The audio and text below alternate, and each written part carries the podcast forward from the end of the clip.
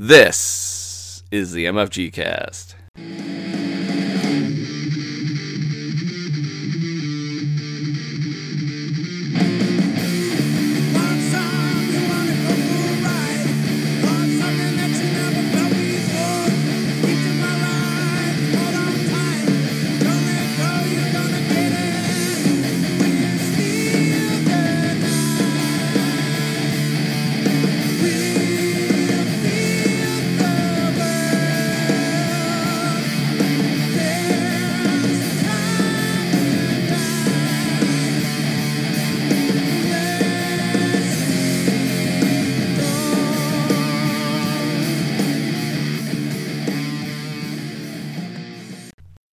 Hey guys, Kurt here. I am by myself, but I'm not alone. I've got a nice interview today. But before we get into that, you know how they say like they say like, you know like in space no one can hear you scream and it's like yeah, if somebody's with you, of course they're going to hear you scream, you know?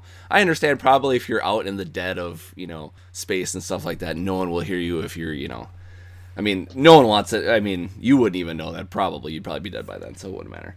And then it, for Star Trek, they're like, you know, space, the final frontier. And I, I think we probably know that's probably not, that's probably not true either. There's probably more things that are out there and stuff like that we haven't even become, you know, there's play, there's like stuff in our, you know, I just found out that there are like little things that live in your eyebrows that like help keep your eyebrows from going crazy. And I'm like, there's just, there's just too many things out in this world. So you just never know. There's just a bunch. Okay, I'm rambling. I'm, I need to get off of the rambling part.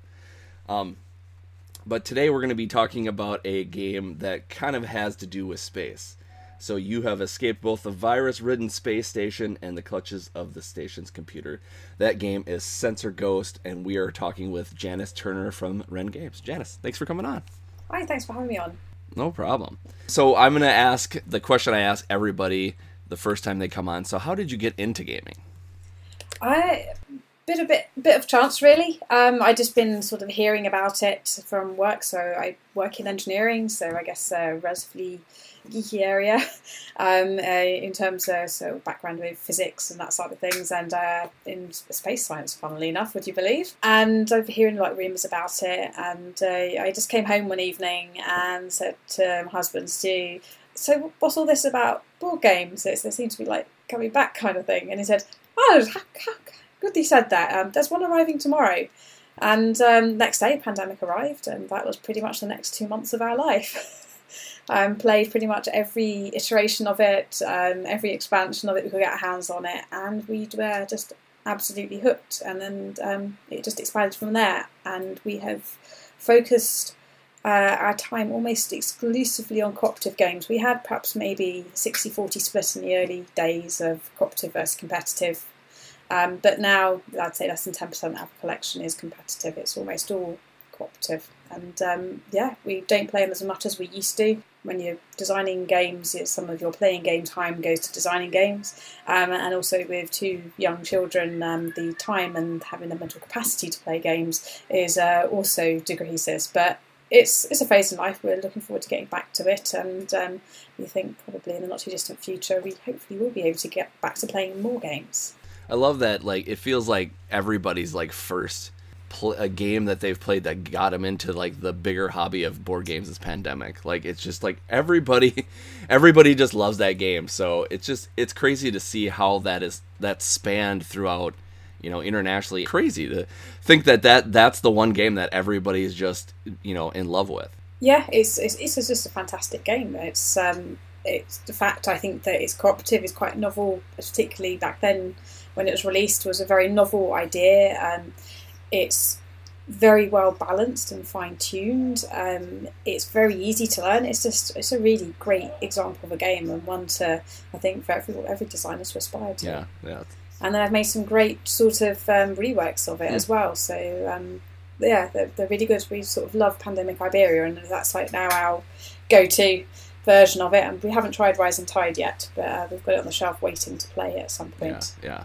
it's th- Yeah, no, it's a fantastic. yeah game. that's it's a good point too that you know a lot of times when you see things and they just come out with more and more of the you know similar style of a game you know say with pandemic you know you think people would just be like okay i don't i don't need another pandemic game i mean how many of these things do we need but like every iteration has been wonderful. You know, it's hats off to Matt Leacock and his mm-hmm. team and the other people that have made the other games that don't quite have his name on. You know, he's kind of started it, but some people have their names on them instead. But whatever. But it's just cool to see that you know everyone has you know loved that game with uh, open arms.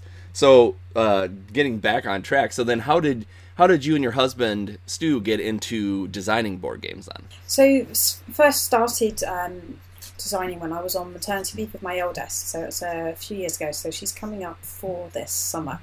Um, and I was sort of going, we'd had like been playing lots of games, and it was in the early days when she still pretty much slept the entire time. We had a baby that slept. I'm sorry to everyone that has a baby that doesn't sleep, but uh, we had a baby that just slept pretty much for the first three months of her life.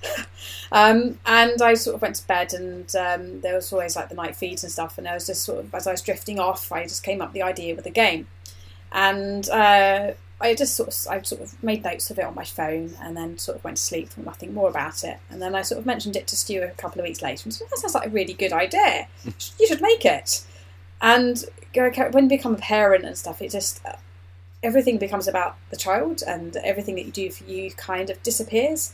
And I'd like wasn't really doing any hobbies, I wasn't at work and it was just something that I could do, which was more for me, but also I could do with Stu. So I sort of do it, it works very much, and so I do sort of the concept initial game design and get it workable, and then sit down. He goes through it and says, "Don't like this, don't like this, that doesn't work.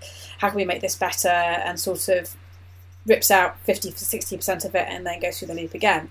But it's just something that I could do and then also something we could do together. And um, it just worked out really well. And it's just, uh, so that was a game called The Maiden Voyage, which I've shelved for now. It was too complex for a first game, it was too much. And I basically I just don't have the time to play test it with two young, two little people running around. And then there was a board game geek contest for sort of the Mint Tin, and I decided well yeah, it would be good to interact with other designers. It would be a good way to push me to finish something. And that was how um, Assembly was born. I went to sleep one night and tried to think up an idea. I thought, oh, I really like clock patience. I really love that sort of circle kind of idea. And then what could I do with that? And um, next morning I prototyped it up. It worked. And uh, a couple of weeks later I had a, a working game mechanic, um, which got submitted into the Mint Tin Design Contest. Uh, several years ago now. I think it was 2016. So uh, yeah, that was how how we how we got into it, um, and then kind of sat on the design once I went back to work because it was like back to work full time, new job, and uh, new sort of child as well. Quite a shock, I must say. And well, yeah, and just like sat on it. Then I had my second child, and I thought, right, now's the time to publish. and uh, so uh, off we did. We published it, and thought, well, I've published that one now. Let, let, let's make another one and um, yeah, that, that's kind of how it how it all started. But um, there's no, no no more children coming. The two is the perfect number in my eyes um, for for us as a couple. Um, but hopefully there will be more more than two games. Oh, that's funny. So you know when it comes to making these games, so with Assembly and with Sensor Ghost, they're both one or two player games. So basically, you know, because you guys are spending so much time at home and at work and with your kids and stuff like that, you probably don't have a lot of time to you know get a gaming group going and do a lot of you know play testing unless you're doing it yourself. So is is that pretty much how the solo and two player versions of these games kind of surfaced? Yeah so i designed the game solo and so of the game mode that has the most playtesting is absolutely the, the solo version. That one gets right but because both of them are fundamentally a puzzle i don't see that as really a problem because if the puzzle works at solo, it's going to work at the different player counts, even if I add a slight different slant onto it. It's just about a little bit of fine tuning and balancing. Um, so yeah, it gets played solo over and over again, and then it gets modified to two player, which is why I think um, it's been sort of said that the two players is a bit of a different experience because it's it is the same game, but it's different but yes, it's um, it's a bit hard to get game groups together because you can have interruptions. Um, we often try and get together with another couple who has a child similar age to our youngest, but it sort of you have multiple interruptions in the evening, and um, yeah, it's just it's, it's hard.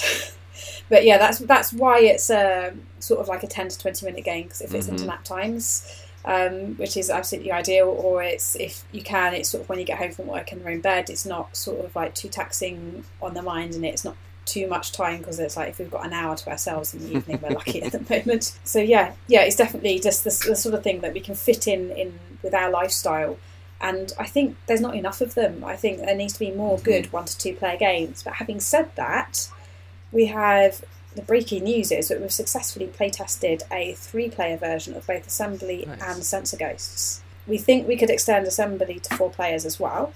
Um, not sure about Sensor Ghosts, but yeah, no, it works and it's fun, and um, we'll we'll definitely include the, both those three players in the upcoming Kickstarter for them. But it works really well. It's really fun, and again, it's quite different experience. It's um, it each each player count has a slightly different rule, just like one rule tweak, but it makes Yeah. it a very different experience. That's awesome. So it's, I like that fun. too. I like I like having a different experience. Uh, you know, depending on player count, because sometimes you don't you don't get that much variety and stuff like that. So it's nice to hear that you know I could play a game, you know, three players with somebody, and then be like, you know, and I just I really just you know I don't have a lot going on right now, and no one's around, so maybe I'll just play this by myself, and to know that there's the differences there to kind of extend the life of a game. So I like that idea. Yeah, no, I think it's worked really well, and I think it was, it was perhaps in part by accident. Um, but yeah, it's, it's something now that I think it's worth definitely doing because, as you said, it brings more life to it. It gives a slightly different experience, and different people can have different favourite player counts, but it means they're not just the same game. You're getting a slightly new experience, which is fun. So with your with your first Kickstarter for Assembly, like you guys kind of really uh, blew things out of the water, and you know for being your first Kickstarter, I'm sure there was a lot of hurdles and stuff like that, and a lot of nice things that had happened during it. So what did you learn during your first Kickstarter for Assembly then? Uh, make sure the preview copies look like your Kickstarter copies.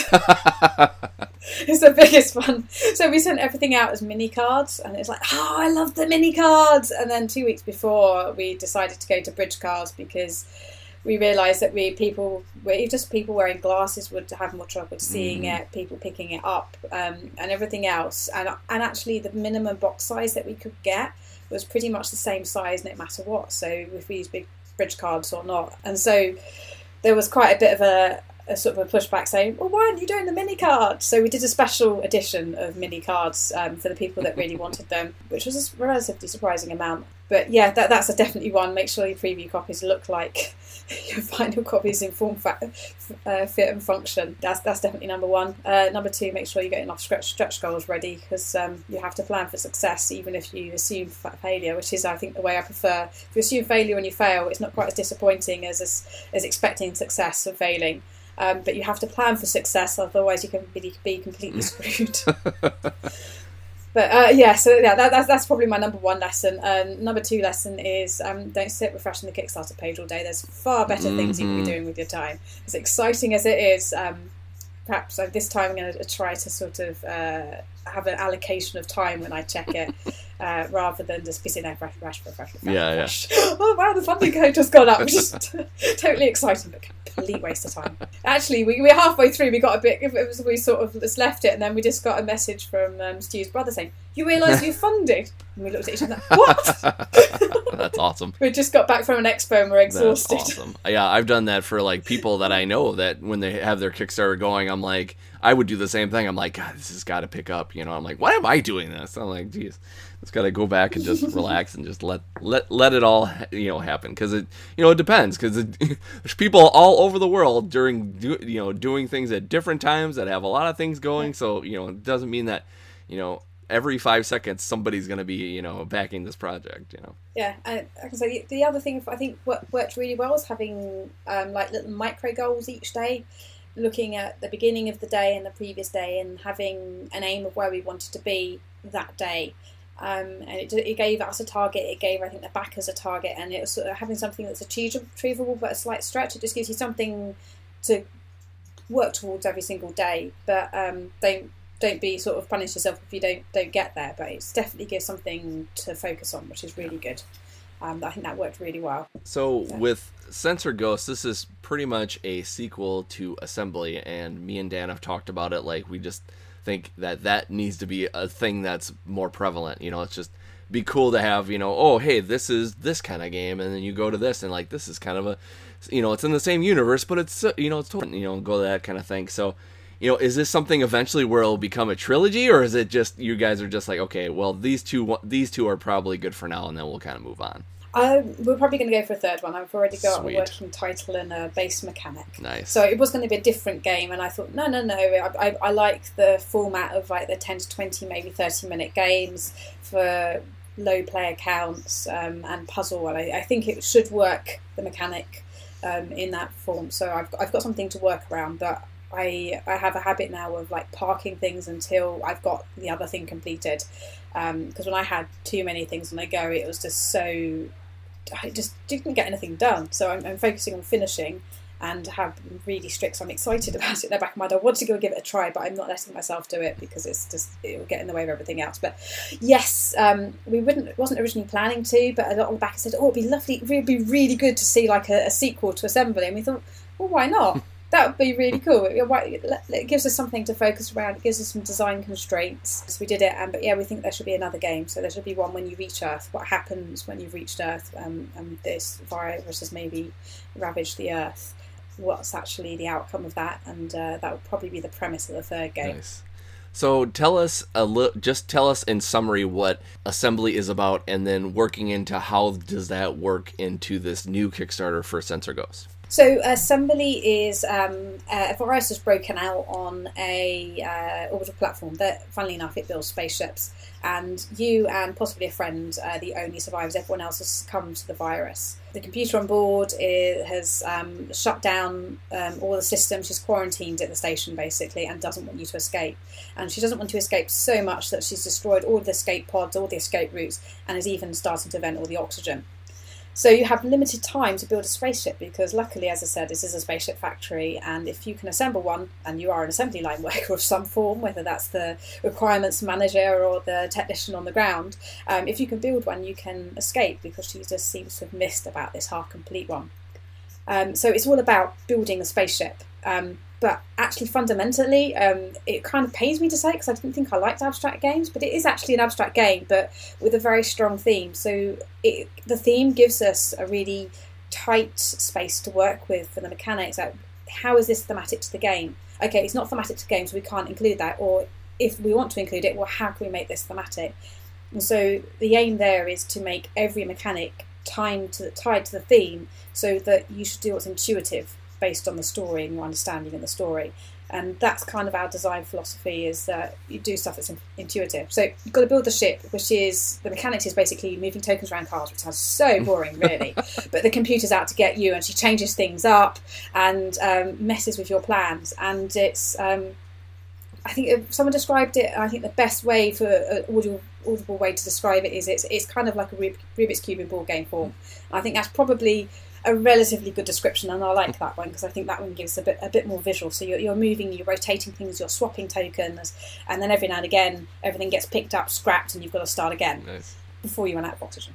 Um, Sensor Ghosts is that you've built your ship and you're now on it. However, just as you think you've made your escape, the sensors are starting to glitch, and you'll get it. What you see isn't necessarily what is actually there. So the computer has somehow got on board your ship. She's hacked your sensors, and now you can't be certain what's in front of you. So there's a certain kind of probability of what's of what's there. And when I say probability, I'll say gut feel. So you don't know what's there, so you need to pl- navigate your way through a sort of an asteroid field to get back to Earth. But you don't know which sectors of space actually contain asteroids, which ones are safe, or which ones are going to have cause your systems to malfunction and just push you forward. So you've got to try and get from A to B essentially, which again sounds really, really boring, but you have no idea what is between A and B. You can only see what's on top of the cards. But through using what's in your hand, you can start looking underneath, and every time you move, you flip a card over and you look at the back, and that's what happens. And now people say, oh, I hate memory games. And I tell you, me and Stu hate memory games. So um, there's. we do not have the mind of having sort of an 18 month old and a coming up four year old to uh, sort of nine o'clock at night to hold much information in our mind anymore. So I can say that there is some memory in that, but if you're having to remember more than four cards, um, you're probably that that's a lot. You, you generally only have to remember between sort of one and three, and their rough position. But the movement is always predictable, um, so you know exactly where things are going and where they've gone. So you can do a lot of planning, and it's about planning and strategizing your route, and then executing it before it's too late. Um, essentially, And yeah, so I call it a moving maze puzzle with hidden information. Is sort of my my description of it. Um, whether that's right or not, uh, time will tell. But that's my best description. that's perfect. And I love I love the theme through both of these games is that this computer is you know no matter where you go this computer is going to probably come with you and is out to get you. And also yeah. that there's this this looming virus that you can't get away from either because now in this sensor ghost now they're like we need a sample of this game or don't come back. It's like it's like um, yeah. it's we are we just survived this virus killing everyone so can we just go home? You know i like that whole like like whoever whoever's in charge of this running this space program is just like we don't care about you. We just we just want this. We we just really want this virus so we can help get a cure for it. You know. Yeah, but, but think about the computer. I mean, uh, maybe she's right. Maybe you you as the player are actually the baddie. Yeah, that is true. That is true. Because I mean, if everyone else is dead, that might mean you're a carrier. Yeah, that is true. Oh boy. Yeah. Well, I like that idea. I like that idea. So, so the space horror, th- horror-ish kind of theme, you know, was that something you guys had in the back of your head? Was did it start off as something else, and then you kind of morphed it into this thing? You know, how did that all start? It started as something completely different and very dry. um, so, my background is in engineering project management, where engineering and then into project management, and I'm used to it with customers that continually change their requirements. Um, so in assembly, uh, each time you go through the deck, you pick up all the cards which basically detail the requirements of your ship. You shuffle them up and then you put them back down again, unless you've already fixed them. So basically, it was uh, if you're thinking about a project progressing forward, you're as you're going along, you're ticking things off as done, but there's lots of stuff undone, and anything that's undone could be changed. And uh, in a project, that often happens, and that's what it's simulating. It's simulating a project in its life cycle that uh, someone comes in, oh, I've changed my mind. I don't really want that there anymore, or I want that. I know I said I wanted that blue. I've changed my mind. I want it yellow. It's it's that kind of thing, and that's where the original idea came from. But I thought that was a pretty boring theme. So we put. we, we love sci-fi, so we, we laid a, a sci-fi theme over the top of it, and then used that to develop it a bit more into what you see today. Yeah, which which makes sense because it you know you don't want to make a game seem like a job because we we all have jobs and we all don't want to make yeah. that a, another thing that we do. This is you know this is this is a hobby. You know we want to kind of relax and stuff like that. One of the things I like with Sensor Ghost too is that depending upon where you focus your direction is kind of fits the theme of the game. It's like you have to play certain cards where they're going in a certain direction or you have to change that direction and stuff like that. I like that you kind of have to work your way there. So it kind of has a interesting like programming aspect to it, you know, where you can kind of add stuff like that. I like that. Also, you can do that peek command, which is the memory thing, and that's the first. It's funny that you commented on that because it's the first thing I thought of. Is I have a terrible memory. You know, it's like I think I think life has pretty much just destroyed my memory. I mean, I'm sure games have kind of helped that because there's a lot of things you have to remember when you're playing board games and stuff like that. But man, I like that you have these three memory cubes that you can use to be like, okay, we obviously don't want to go that way because you know that's danger. You know, so I like that you added that because I'm sure there would be a point where I'd be like, I have to like I have to write something down if it didn't have that. You know, so I yeah. like that. Yeah, so generally, um, uh, there's a sort of a certain probability the back's the same as the front, and the, the I also added in so the the back and the front of the cards are subtly different. The idea is it's not in your face, but it's there when you look. But it's not. You don't have to look really hard. So then you know which ones you've flipped, and then you therefore you can use your strategy to minimise memory.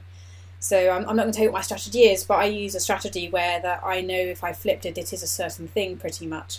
And then when you choose to flip things, you can use your strategy, and then you don't actually really need to remember anything other than ah, ah I have flipped these ones, therefore it must be that on the back kind of thing. Mm-hmm. Um, so there there are different strategies, and then as you said, the ones that you say like don't go there, that's what your cubes are for, because then you don't have to keep track of it. You can just put it on, forget about it, and look on there, and you've got a good visual key. So as I said, that's there's a couple of them you might need to remember, but in general, it's um, there are ways all within the game to minimise the memory aspect and uh, yeah, the, cognitive burden of, I was often said in work. Yeah, yeah, yeah. You, have got you've got that uh, deep scan that you know uh, allows you to flip any one sector or shift a row uh, left one sector too. Like that, it, it you know again, it's just it has that awesome little you know programming thing where you can kind of tinker and kind of you know maneuver yourself to get to where you want to go. But yeah, it just it just seems like it has a good a good flow to it as far as what I've read. Of course, I haven't played it yet, but like it, it's nice when you read something like you were able to you know uh, give me a, uh, a copy of the instructions so I could kind of come up with some questions, you know. And sometimes when you read instructions of a game right away, you go, I don't know how that's gonna work. You know, you know, it, yeah. it, it's not that people are, are bad at at at writing the instructions for it. It's just sometimes things click and some things sometimes some things don't. So I like the clear cut aspect of you know telling you you know these are the things that you can do. You have some sample play things off to the side too that show you a whole turn. So if you have any questions on what you're doing, it has that. I feel like I feel like every game, regardless if it's a small box company or a big box company, needs at least one sample that kind of shows you, you know, how you're going to play this game because, you know, not everybody's going to get that on the first read. You know, I yeah. I'm one of those people that's like that too. You know, I'll, I'll and it's funny because I, I feel like I'll even hurt our group when I do that because then I'll be like, um, I don't get this, and then I'll be like, well, isn't it like this? And they'll be like, no, wait a minute, is it like that? You know, I'm like, oh no, did I just ruin something that totally could have been simple? I don't know. No, I, I think examples are important. Uh, but with it's slightly different different player count, it's about prioritizing which example to put in as well. So I, I assume I put one in. but yeah, so yeah, example in assembly um, was sort of quite a bit a big section of um, of the rulebook, um, having different examples, different plays, sort of trying to show every different outcome that you could have to remove all the uh, to put the clarity in there, hopefully, so that you didn't have to write sort of a thousand rules. You could do it hopefully with four examples. Yeah, yeah. And I also love how you how you guys are including uh, some variants in this game too, to kind of mix it up a little bit too, so the play is not not this you know very similar each time and stuff like that. So is that is that something that you look for when you're when you're making your games? Is it something where you're like okay we need to do a, at least a little bit of a couple of tweaks to kind of keep this going or is it just something that just was happenstance for these games? I, it's essentially it's all the stuff that i kick out during playtesting for some reason or other. So it's um it's if i i you need to decide on uh, difficulty level which is your standard um, and uh, yeah, so there's difficulty variances. There's stuff that I've taken out because I wanted to reduce the difficulty, or stuff that I, because I wanted to increase the difficulty, and they work perfectly well. It just didn't have the right middle of the road difficulty that I wanted, and it just seems a shame just to chuck them in the bin when I know some people will want a harder variant and other people will want an easier variant. So why not tell them what I know works and has been play tested and let them decide how to do it? And in terms of, we've got a little escape pod variant on it as well, so it really mixes things up a little bit. It, it wasn't there, and I thought something was missing, so then I added it. And some people found it too complex, particularly on the first few games. So we decided to. The base game worked really well on its own, um, so we added it as a variant for people that want it on its own. But that adds uh, a new challenge in that it for the escape pod, it's the top of the cards that matters, and for you, it's the bottom of the cards that matters and they move slightly differently, but with the same cards that you play. So whatever card you play, both move according to that card, but not necessarily the same. So it's like you've got to try and get both of them there, but every card you play has a secondary reason of you play it, and the cards, the movement cards, now have um, rather than just being about 50% in the deck looking the same, is now split into three different types of cards because they each have different movement values for the escape pod, which could essentially kill you. Oh. Because oh. you couldn't, you could see, you couldn't live with yourself if that person in the escape pod actually died. But no, could you? No, you, under your hands that you directed them into their death. Yeah, or if you're the bad person and you're like, well, I don't really care what's happening with them. Well, obviously you, you wouldn't be. Like well, I, well, I was not going to let you land because yeah, you, you, you deliberately killed an escape pod. but yeah, so it's just it adds an extra variant, and um, for me, I'm I much prefer that variant. But having done playtesting, particularly in the early games, people really struggled getting both lots in their head at the same time, particularly when you've got a bit of a memory aspect. So we felt it was better like when you you've got good at the first game, add it in. Just like an assembly of malfunctions, it gives you that extra little bit of variety in there that it means that it's a game that you can just keep playing again and again, which is something that's really quite important to us. We like games that have that replayability and small little things like that can add such new life to it. It's just um, it's why why not do it? Yeah, yeah, exactly. I mean, it it it doesn't you know take up a large grandiose space, but it you know it helps that it helps that game move on, which is which is awesome. I love that. So pretty much have pretty much done with all the questions I have for this game. It sounds awesome. I love the space theme. That's just always something I've always dug. Let's talk about pricing. What can we expect people to pay for this, and then what can we expect for shipping within Europe and within uh, outside Europe? So we are just at, in finalising exactly pricing. Um, we are looking at around the twenty-five-ish pounds mark for Sensor Ghost. Um, shipping will be well, same as last campaign for the UK, which will be two pounds. Um, for within the UK, pretty much for anything up to two kilos, um, given that it's a game that weighs 300 grams. you can buy a lot of them. um, for everyone else, I, uh, I can't remember exactly what the shipping is. It's um, a little bit higher than last time, but we're using a, plan to use a different fulfillment centre as uh, we had a few issues last time and we decided to go with uh, quality rather than price. So um, it probably will not be much more, if not the same as what it would ship an eternal parcel within the US. So it shouldn't really be a big shock in terms of it's not like it's going to be twenty five pounds. It should be below the ten pounds mark for anywhere in the world. Is what we're looking at um, for the base game. But uh, I guess a, a, pretty good kept secret at the moment is that this Kickstarter is actually a double Kickstarter. It's um, we're also releasing an expansion for assembly in it. Um, and it's not actually just an expansion; it's a double expansion. Nice. So we call it Resequence and Override, um, and that's uh, adds completely new challenges and completely refreshes the game assembly in two new ways. And if you've got really good at assembly and you've got certain win strategies, I'm going to tell you those win strategies will make you lose in these two uh, in this expansion. Each of them will kill a win strategy, and if you do it in one of them, you'll actually likely die before you run out of cards. You won't actually be able to complete the puzzle. um, so yeah, we've got two two new ones, and uh, we're also getting um, robot meeples uh, made up um, so sort of printed uh, meeples with robots on them, which uh, interfere with all your plans and uh, join in on the assembly line and disrupt your ability to uh, build the ship on is, is override. And the resequence part is that you actually have to build your spaceship in order. So you can't just um, lock down the bays anywhere on board, which is normally you can just like anyone's. This one you have to choose your first one, and then every single one there has to be sequential from that point on. But there's lots of different like tweaks to the rules that um, make it a lot more interesting. So you can actually interact with the token stack, which is the tokens in the middle. So the stuff that you haven't actually put on the board yet actually become part of it that you can start using and playing with. So it adds a really new dynamic to the game. And uh, some of the feedback I've had from playtesters is that they'd never go back to the base game. that they love it so much. Nice. So um, yeah, so that's a really good kept secret that I've got to probably publicise a bit more. But yeah, it's actually a double Kickstarter, and um, if you love assembly, um, go for that as well. So that's going to be around the 15ish pounds mark because it's pretty much it's almost at pretty much the same level of game content as assembly but it gives you in terms of physical number of cards and stuff. Um, but yeah um, that's going to be coming in the same campaign as well. So um, I hope I haven't set, set ourselves up to fail. Um, but I was I, I just couldn't really face running two kickstarters.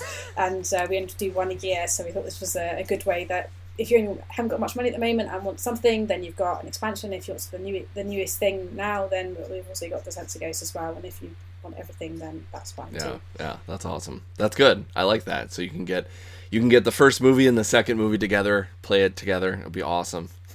I call it a movie because yeah. I, I, that's what and, I think. And obviously, Assembly will be available as well on Of course, so you'll be able to get a copy of Assembly Englishes um, if you need to. Yeah, exactly. Get it all. That's what I say. It's fair, yeah, fairly yeah, inexpensive. Yeah, you get a lot of game. Uh, it sounds great. I it sounds amazing. So May twenty eighth, correct? Yes, that's uh, yeah, not long now. Um, yeah, that's crunch time. Yep, not to make you nervous or anything. Uh, it'll be fine. Yeah. All right. I hope so. yeah. Oh yeah. I'm sure it will. It. It, I've I've heard nothing but great things about assembly, so I'm I'm excited. I am excited to see what happens with Sensor Ghost. So thank you to Janice for coming on. Appreciate you coming on talking to us about this. Thank you so much. It was it was fun. Besides that, is there anything else on the horizon, or if there's nothing else on the horizon, how can people contact you or help support uh, what you're doing right now? Uh, so we have an app for assembly on Android and iOS, so you can go to our website and get that. If you find a bug, please tell us because it's just been developed in house by Stu, so he's the app producer. He is at the moment just started developing the app for Sensor Ghosts, so we hope to have we will have availability for beta testing Um, so if you want to keep track on that, then join up to our mailing list or low pledge on the Kickstarter. Um, we'll get you all the updates to know how to get onto the beta testing. Um, and last time, every beta tester that gave us decent feedback got a free app at the end. So um, if that's not encouragement enough. Uh, what else? Sorry, I'm rambling now, aren't I? uh, website is www.wrengames.co.uk. That's Wren like the bird with a W. Um, you can find us on Instagram, Facebook, and Twitter at Wren Games. Um, or if you want to talk more to me rather than just listen to about announcements and stuff, then I'm at Dravvin, which is D R A V V I N, and I mostly hang out on Twitter. awesome. Well, thanks again to Janice for coming on talking about it. Hi. And if anyone has played Assembly and uh, ever played the character Amelie, that was what oh, just had. Awesome. Hello. Cute. Mommy. All right, so make sure you go on on Kickstarter May 28th. Make sure you kick, uh, pick up Sensor Ghost by Wren Games. And again, thanks to Janice for coming on. Mommy. And until next time, I'm Kurt, Mommy. and this was the MFG Cast. Thanks for listening. Legends of Tabletop Podcast, creating legends one die at a time.